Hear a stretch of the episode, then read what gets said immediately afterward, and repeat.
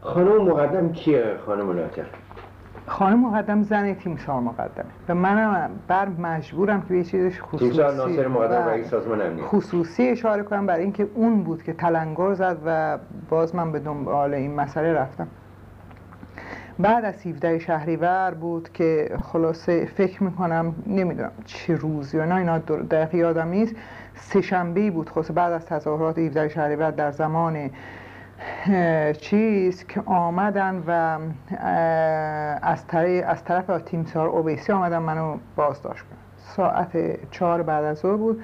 خونه من آدمیت بود پاک دامن نبود بچه هم نبود و درنشه ما دوتا تنها بودیم و یه پیرزنی که اونجا کار می‌کردن.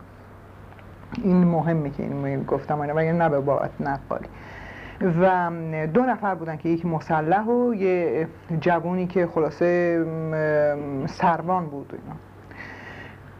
و آمدن که من دستگیر کنن و فلان گفتن برید اسباباتون رو بردید بیاد پایین و اینا به دستور تیمسار و اینا. بعدم کتاب های زاله هر چی که دارید و اینا بگید یه ورقه چی- گذاشتن جلو و اینا. خلاص من گفتم من خونم پر اعلامی است.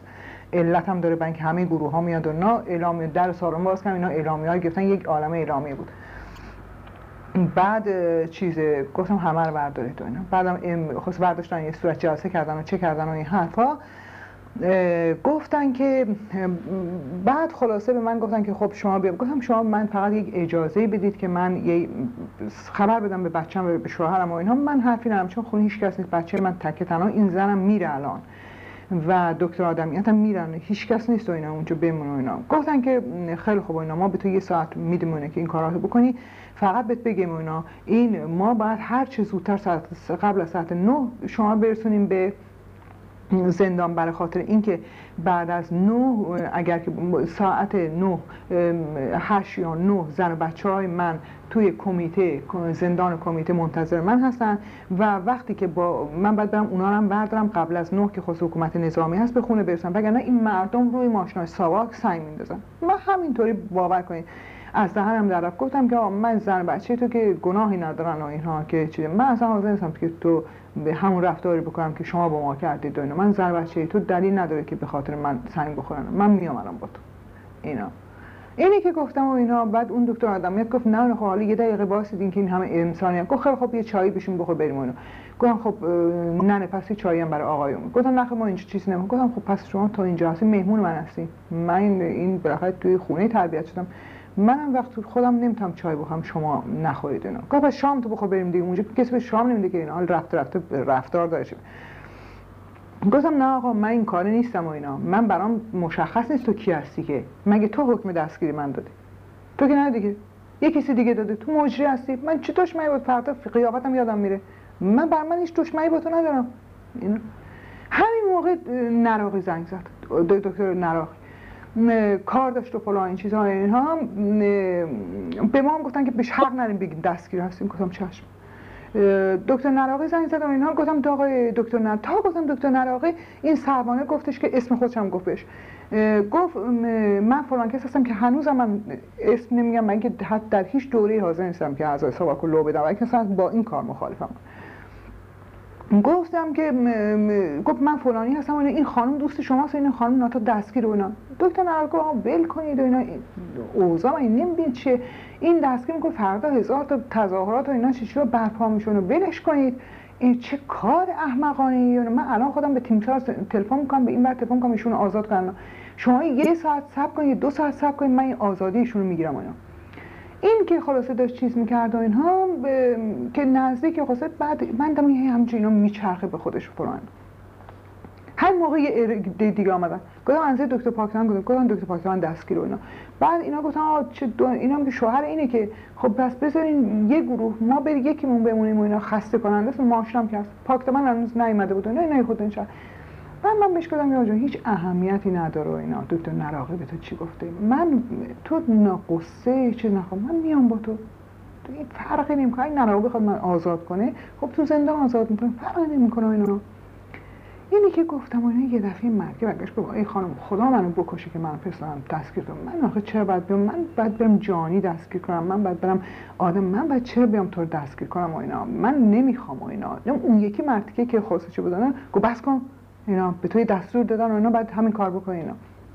خب پس تو کتاب زاله نداری اینا. یه کتاب مال سازمان برنامه اصلا مال علم و نمی‌دونم چی روی اون صندوق خونه گفت همینی کتاب زاله گفت آه این ما سازمان برنامه هر دو پدر گفت کارت نباشه کتاب زاله همینه.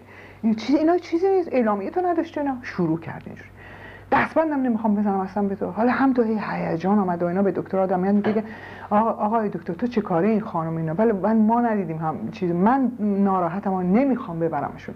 همه اینا یه دفعه گفتش که آقای خانم الهی قربونت کاش تو رو ببرن جمشیدی گفتم که من من کجا داری می‌بری گفتم من به آقشا گفتم جمشیدی چه خبره؟ گفت من فقط به تو بگم تو ما خیلی خوبی کردی. پس اینو بدون. تیمسار مقدم داره با بازرگان و سنجابی و مقدم مراقبی 15 نفر دیگه مذاکره می‌کنیم بیاد سرکار. نخست وزیرتم بازرگان. این حالا ببینید درست یک هفته بعد از 17 شهری بره من فکرم خب ساواک اینو میگه دیگه. این دیگه هیچ اعتمادی باز روی خریت و فلان های هرچی نکرد. اینا ما رفتیم و خلاصه این را با ناصر هم رسید ناصر کشم دستبندم ما نزد. فقط خلاصه این وحید نوشیروانی که دوست ما تلفن کرده بود همون موقع گفتم من دارم میرم همدان. گفت همدان تو که من دو ساعت پیش پیش با تو هستم. کجا همدان داریم؟ دستگیری؟ اینا گفتم آره آره دارم میرم همدان. اونم با ماشین اومده بود که این ماشین سوار که تعقیب می‌کرد. که بره بگه که مار بردم باش خلاص ما بردن باغشا و فلان این چیزا نگه داشتن و این چیزا اونجا میگه من خواهرشو کشته بودن دوست از این خیلی وحشتناک بود اینا. نگو که نراقه به قول خودش وفا کرده. این لوتیگری هم داشت. رفت و اقدام کرد و تا پیش مقامات بالا ها دیگه.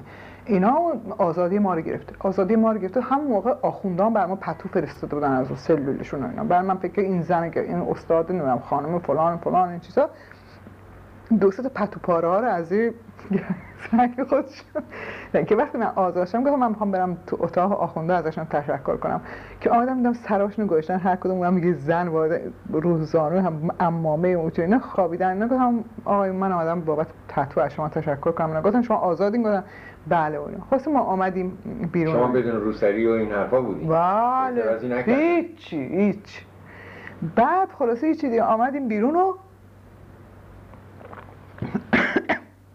فرداش خصوصا نراقی زنگ زد گفت فلان گفتم آقای دکتر نراقی این آقای سروان به من یه همچی چیزی گفت. گفت دارن مذاکره می‌کنن با همون موقع مقدم مراقی اینا هم گرفته بودم. اگه یادتون باشه اینها 15 نفر گرفته بود.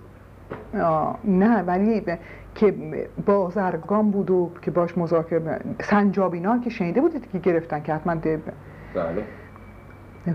همین موقع در همین زمان ها نراقه گفتش که خب بله دیگه مذاکراتی در کار هست و فلان این چیزا باز به ما آخرشو نگفت.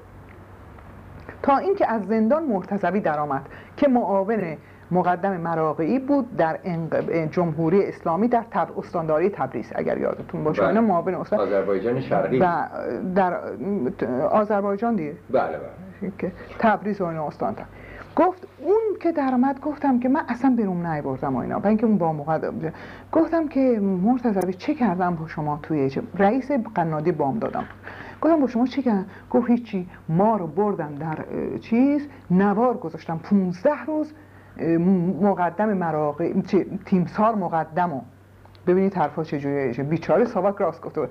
تیمسار مقدم و یه نفر امریکایی از سفارت امریکا و چی چند نفر از چی چیزهای انقلاب سفید گذاشتن ماده به ماده. بعد یه نوار گذاشتن. گفتن خب این انقلاب سفید اینو میگه. شما اگه بیاین رو کار چی میگی اینجا اینو میگه. اینو چجوری اسلام کنه تک به تک ما 15 روز برای اینا در حدود نمی‌دونم چندین ساعت نوار پر کرد. گفتم با بازرگان جا گفتم بله و اینا. می‌گفتن که خواست بازرگان اگه نخست وزیر بشه چه برنامه ای داره چه می‌کنه چه می‌کنه چه می‌کنه. باز من رفتم سراغ آقای نراق گفتم آقای دکتر نراق این مقدمه اینا اونجا رفتن با اینا برای نخست وزیری اینا دارن چیز می‌کنن می‌زنن. اینو به سازمان فدایی هم گفتم. به اون وقت که تماس داشتم به بچه گفتم من یه همچی چیزی شنیدم. بازرگان دارن نخست وزیر می‌کنن باش گفتگو کرده سابا اینها گذشت تا اینکه این آقای کشاورز صدر ببینید کی گفتش که اون وقت این با همه اینا در رابطه بود با همشون دوستی داشتن. گفت که اینجا بر من افشا کرد. گفت زن مقدم و گفت بله وقتی که انقلاب داشت می‌شد طالقانی و همه این حرفا اول از همه خسروداد و اول از همه چه اینا پیوستن به اینها به ارتشی ها به, به اسلامی ها طالقانی آمد روی با اینها به مشورت نشست و گفت آقا من روی قرآن قسم می‌خورم اینجا پیش شما که شما وقتی که این شما اجازه میدین که در این که اوضاع که درست شد انقلاب که شد خلاص انتقال قدرت که شد ما برای گریز از بدنامی سه ماه شما رو بگیریم. ولی من اینجا روی قرآن قسم می‌خورم. از جانب آقای خمینی از جانب همه شما رو آزاد می‌کنم. بنابراین فقط این بدنامی هم از روی شما شسته میشه. بعدم شما می‌تونید اگه خواستید برید خارج و اگرم که خواستید می‌تونید بمونید اینجا. آقای مقدم قال خانم حالا قالت خانم مقدم. میگه که من دیدم که پسر شوهر من داره پای تلفن به پسرم میگه که بله آقا انقلاب علیه استبداد انقلاب بیا ایران برای چی مونده؟ میگم من هم تو مونده بودم. گفتم تیم این چیزا این حرفا چی می‌زنی اینا؟ یعنی چی انقلاب؟ انقلاب شاه دارن چیز می‌کنن. گفت نه خیر اونا هیچ نیست و علیه چیزا بیا ایران و اینا. مگه چی؟ مردم حق دارن و بسیار کار خوبی کردن و اینها دیگه ظلم به نهایت درجه رسوندن و می‌گفت خمینی که آمد همه این آدمای ارتشی که باش ساخته بودن و نمی‌دونم از تیپ خسروداد و همه اینا رو به حضور پذیرو منم رفتم به به حال شوهرای ما رفتن زندان قراره که آزاد بشن. ما اما آقای خمینی برای اینکه بگه من سر قول خودم وایسادم با چیز طالقانی ما رو پذیرفت و ما رفتیم در قم سه روز مهمون آقای خمینی بودیم می‌گفت روز سوم ما داشتیم برمیگشتیم. ساعت هفت صبح بود. این راننده من رادیو رو باز کرده بود. یه دفعه دیدم اعدام آقا مقدم ایران. گفت این همچه چیز امکان ناپذیره. غیر ممکنه. خمینی به ما اینقدر محبت که اینا ما قول داده بودن. چه جور همچه چیزی ممکنه؟ گفتن که چیز. بعد معلوم شد که رفتن آقای عراقی که برنامه کشته شد. و اون رئیس نفت که الان تو عراق دستگیرش کردن چیز. اون خلخالی قرباقی اینا همه این دار دسته و فردوست و فردوست. بله. رفتن نگه ها اینا که همه چی رو می‌دونن که. اینا ارتشی هن شما چه اعتماد به اینا دارین؟ آقای خمینی این فردا اینا از زندان در میان میگن پشیمون شدیم. دو ماه دیگه کودتا می‌کنن. خمینی بهشون نگفته بکشین برای اینکه به قرآن طالقان قسم خورده بود. ولی که اینا زندان ابین قراق می‌کنن تمام پاسداراشو می‌کشن پایین جا راه برای هلیکوپتر میبندن که بازرگان اینا نتونن چیز بکنن و خصوصا میرن و اینها اینا رو چیز می‌کنن می‌کشن. حالا من کاری ندارم بده و اون روز بود که آقای طالقانی از شورای انقلاب در اومد. یعنی مخالفت کرد و دیگه حاضر نشد. به خاطر این بود که قسمی که به اینها داده بود باطل کردن. یعنی اصلا خاک بر سر کردن آقای طالقانی و, و بازرگان اومد پای تلویزیون شده گریه کردن.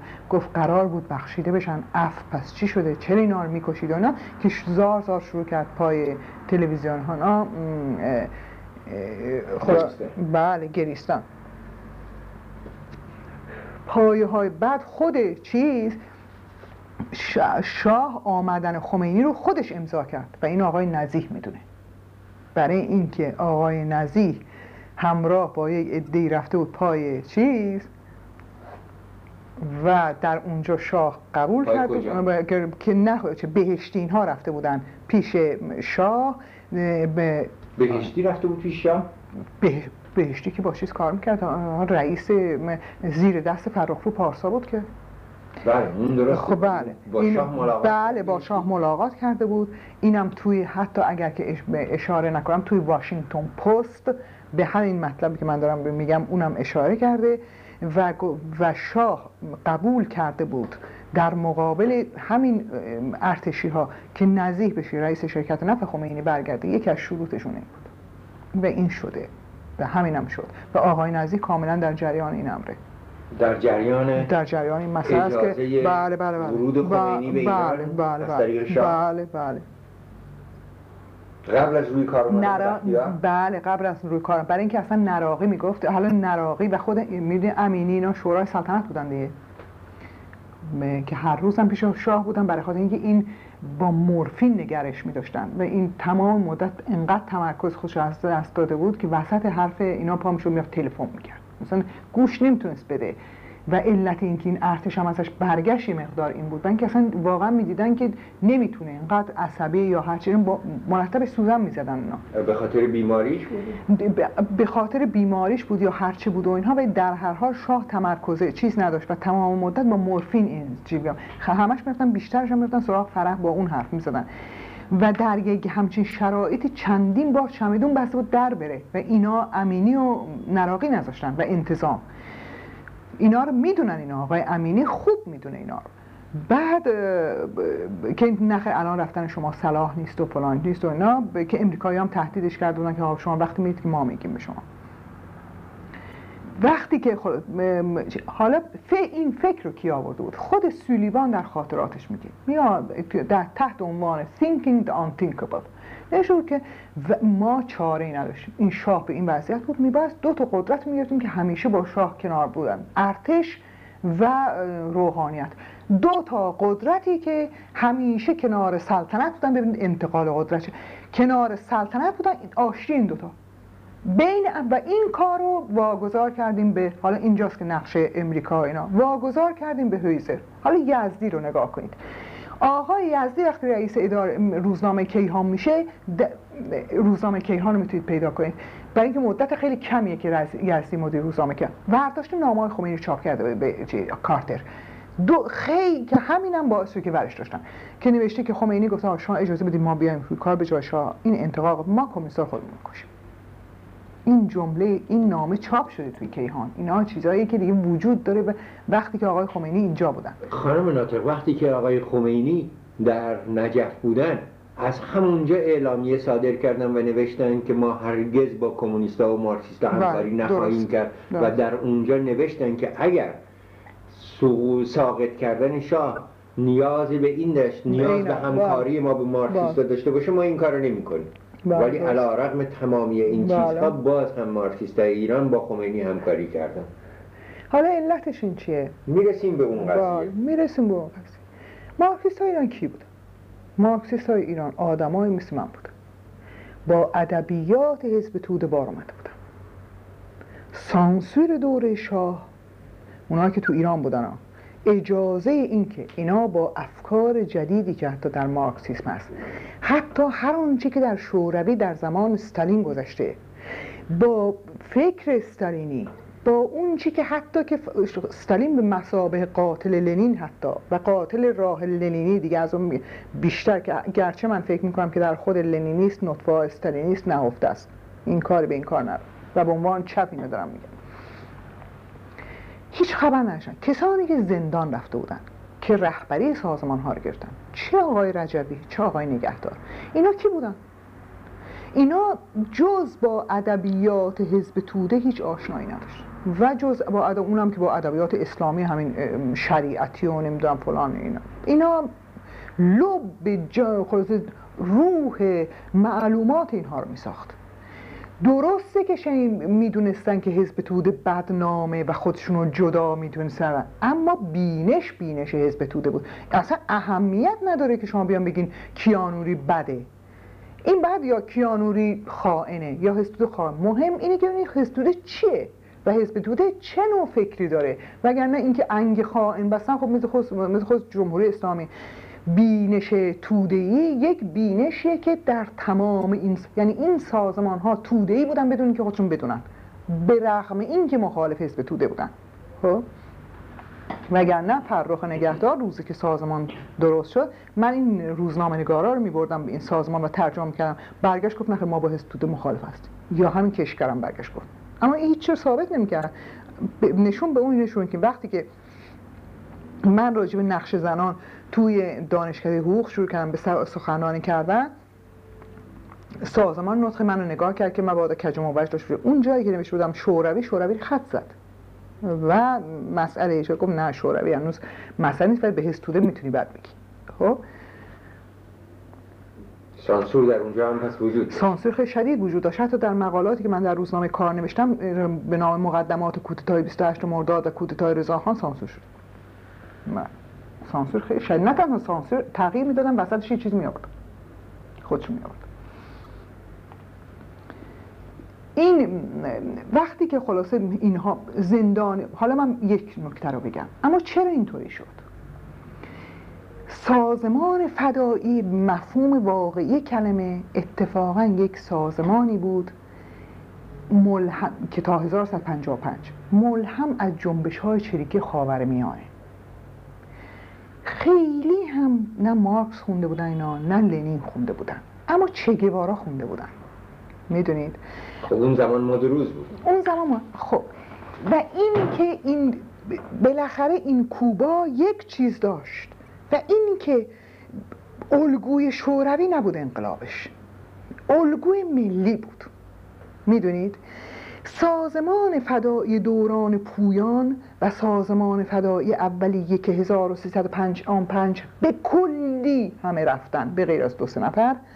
روی یک الگوی ملی و ضد ای و ضد شوروی بنا شده بود. اهمیتش هم همین بود. می‌دونید؟ هنوز ستالینیسم بهش راه نداشت. جنبه علنی نگرفته. این یعنی اگر که ما بگیم یک نوع بیشتر اخلاق چپ بود تا خود چپ. یک اخلاقی که حماس آفرین از نظر منزه بودن زن و مرد توی خونه زندگی می‌کردن هیچ اتفاقی نمیافتاد. نمی‌دونم. این شوخی نیست که اشرف دهقانی ما حالا من میگیم من همیشه برام اون سمبله. ببینید این حرف شما از این سازمان نمیشنوید. اشرف دهخانی توی خاطرات خودش یه زنیه که از خانواده سنتی دیگه مذهبی سنتی روستایی هم همه این چیزها رو کنار می‌ذاره. وقتی که می‌گیرن با مار بهش تجاوز می‌کنن جمله خیلی قشنگی داره. یا من وقتی این مارا رو مینداختن رو من می‌گفتم که خب یا این مارا زهر داره که من می‌کشم من دوستامو لو نمیدم. یا اینکه این مارها چیز نیست. یا اینکه این مارها زهری نیست. پس مقاومت می‌کنم تا اینکه فردا نگن که این از ضعف زنانش استفاده کردیم.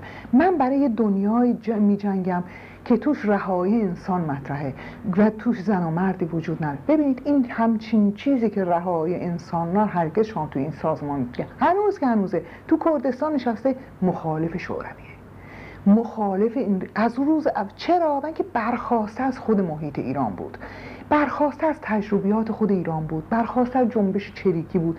حماسی مثلا تو اون کتاب بسیارم بیسواده مثلا تو اون کتاب دومش میگه که عاشق حسن من انقدر دلم می‌خواد که مبارزه کنم برای اینکه تو بر من شعر بگی. می‌دید این یعنی زنانه ترین دیگه احساسی که آدم دلش بخواد که. اینا اتفاقا شخص ولی در همون کتاب اشرف دقانی می‌نویسی که اون موقع که منو شکنجه می‌کردن و کارت توی بدنم میذاشتن و این حرفا من به اخبار رفیق ما میاندیشیدم اینا. این صحبت هم هست. اینو شما طبیعی شعار بی سواد بودن. اون شعار خطری نداشت. می‌دونید نظریه نداره اشرف دهخان شما نگاه کنید. این مهمه که نظریه نداشت. برای اینکه نظریه چپ که میده توده بی برو برگرد می‌دونید؟ برای اینکه از برخورد اندیشه این چپ زاییده نشده. چپ زاییده اختناقه می‌دونید زاییده سانسوره و چپیه که خودش می‌خواد جلوی به عنوان ستم زده جای ستمگر رو بگیره. می‌دونید؟ این قدرت داره این می‌خواد بگیره قدرت جای جانشین قدرت بشه. نه با بینشی نمی‌بره. او به دموکراسی احتیاج نمی‌تونه داشته باشه برای رسیدن به قدرت. اون برای سرکوب می‌تونه احتیاج داشته باشه به قدرت برسه. اونم در این مملکت عقب مانده.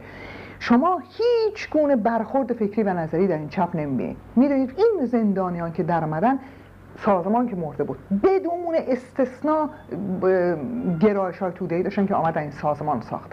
حالا نگاه کنید چی میشه. سازمانی که اون تمام مدت توی این دانشگاه این جنبش های دانشجوی رو پخته بود این جنبش های دموکراتیک رو علم کرده بود. واقعا نقش مهمی داشت.